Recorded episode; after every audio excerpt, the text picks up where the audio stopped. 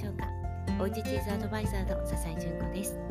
このラジオではおうちチーズの楽しみ方のヒントや私の日々の気づきなどをお話ししています。さて今日は2月の5日日曜日です。皆さんいかがお過ごしになりましたか？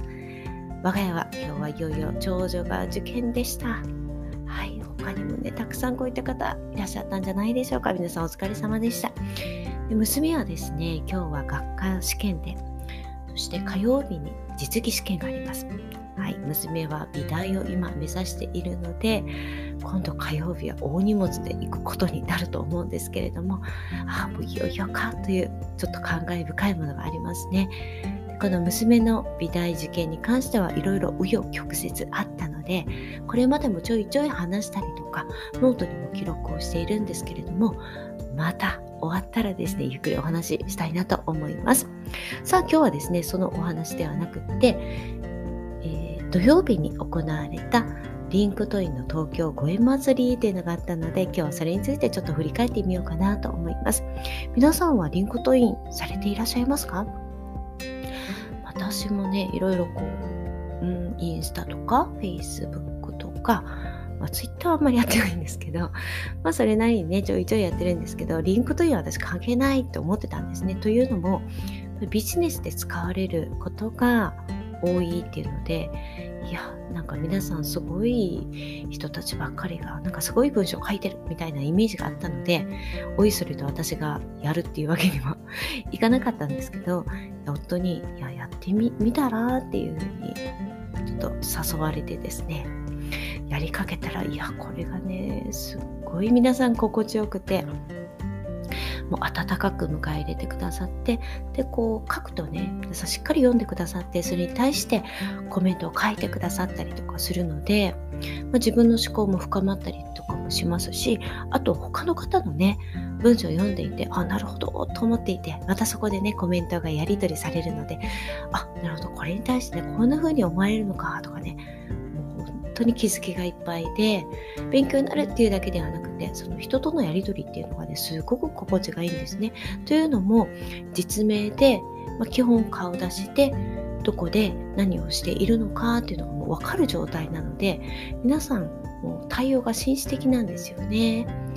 うん、なので炎上するなんていう風なこともほぼほぼないと思います。はい。まあそんな感じでね、もう皆さんやり取りをその中で積極的にされているのでリンクと印象ではあるんですけれどももう知り合いの人みたいな感じの方っていうのがね結構いらっしゃったりするんですよね。で、えー、そういうのもあって今回はねご縁祭りということでそういったのをねいろいろこれまでもされていらっしゃるとは思うんですけどもう私にとっては初めてのことでお誘いをいただいたんですけど最初。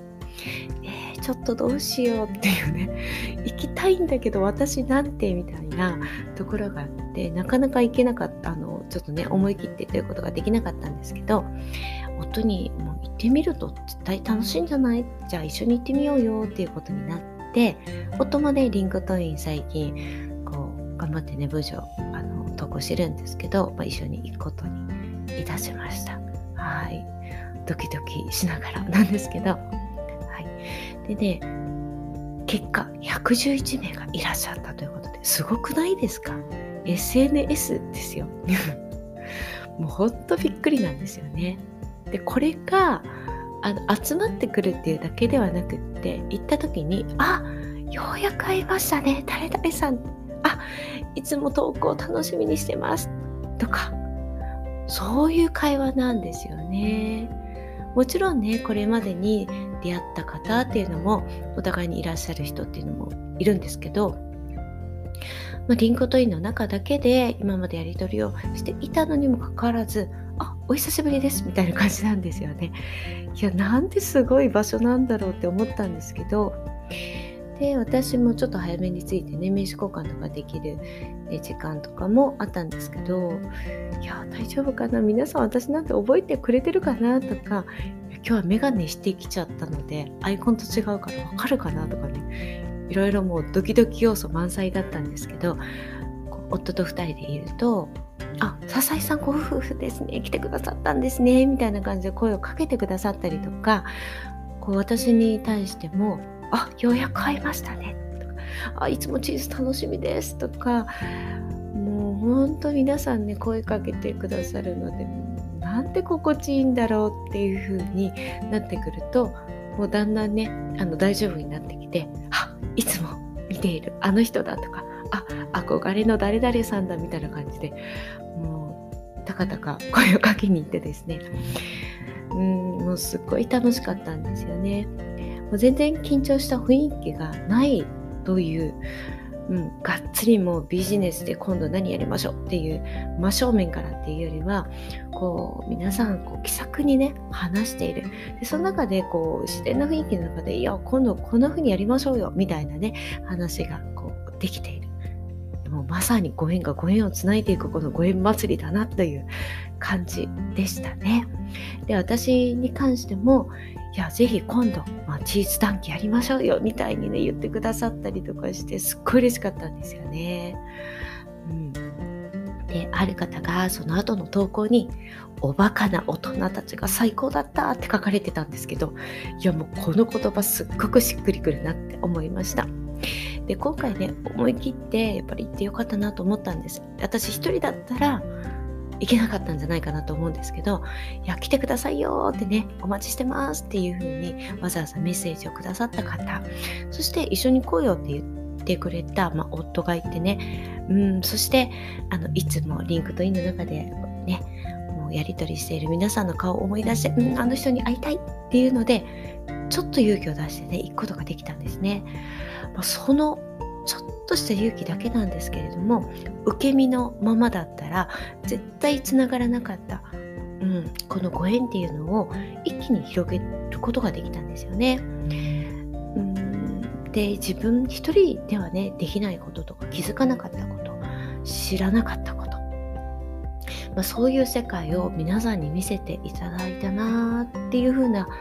感じが今回いたしました。でこうやって皆さんと会うことでまた LinkedIn の中でねやり取りをしていてもいや全然その見え方ってまた違ってくるもんだなっていうふうに思ったんですよねだから受け身ではなくまあこういうのね私と同じようにちょっと苦手とか大勢の中ではとか思う方っていらっしゃると思うんですけど、まあ、それだけではないと思うんですけどね。でもちょっと勇気を出してみることでぐぐんとねこのご縁が広がっていってそして自分一人では気づかなかった知らなかった世界っていうのを見せていただけるっていうことがあるんだな。そんなちょっとした勇気っていうのが大切だなっていうふうに改めて思いました、ぱり自分の人生をもっとねこう彩りを添えてワクワクしたものにさせるために一人では無理だなっていうふうなことを今回改めて思いました。はい。最後に余談ですけれどもマグロの解体ショーというのがあったんですけどあのクイズで正解した人2名にもう貴重な部位の皮を食べさせてあげるよっていうのがあったんですけど皆さん積極的に答えられてその、えー、最後のねもう残りこれだろうみたいなところでですね私当てられてあの えじゃあこれっていうふうにお話ししたらなんと正解ということで貴重な部位を食べさせていただいて私もともと生ものがねそんなに好きじゃなくてようやく大人になって食べられるよっていう風な感じの人だったんですね。なんですけど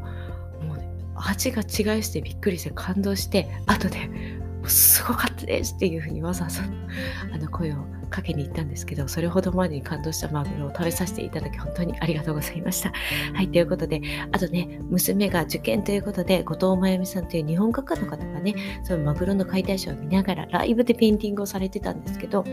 うそのね、まあ、真由美さんに会いに、まあ、今日は行くっていうのもね、一つだったんですけれども、めっちゃくちゃかっこよくて、もうなんかこう、エネルギーをもらった感じがしたんですね。で、まゆみさんもね、うちの娘のこと、こう、メッセージでやり取りしていて、知っていたので、いやもう応援してますっていうふうに言ってくださっていて、でね、もうその当日は一緒に写真を撮っていただいてね、あの娘のメッセージもいただいて帰りました。いやもうこれで大丈夫だと思って帰ってこれたので、娘もね、もうとっても喜んでいて、いやもうなんか試験バッチリだったっていうふうに書いてくれたんで、いや、よかったと思ったんですね。本当にいろいろ皆さんありがとうございました。このお祭りをね、あの作ってくださった皆さん、本当にありがとうございました。そして私とご縁をつないでくれた、くださったね、皆さん、本当に感謝です。はい、ということで、もうね人に、まあ人でね、まあ、自分が助けられているということをね、改めて感じた一日になりました。はい。ということで、えー、今日はこの辺りで終わろうと思います。ではまた明日お会いしましょう。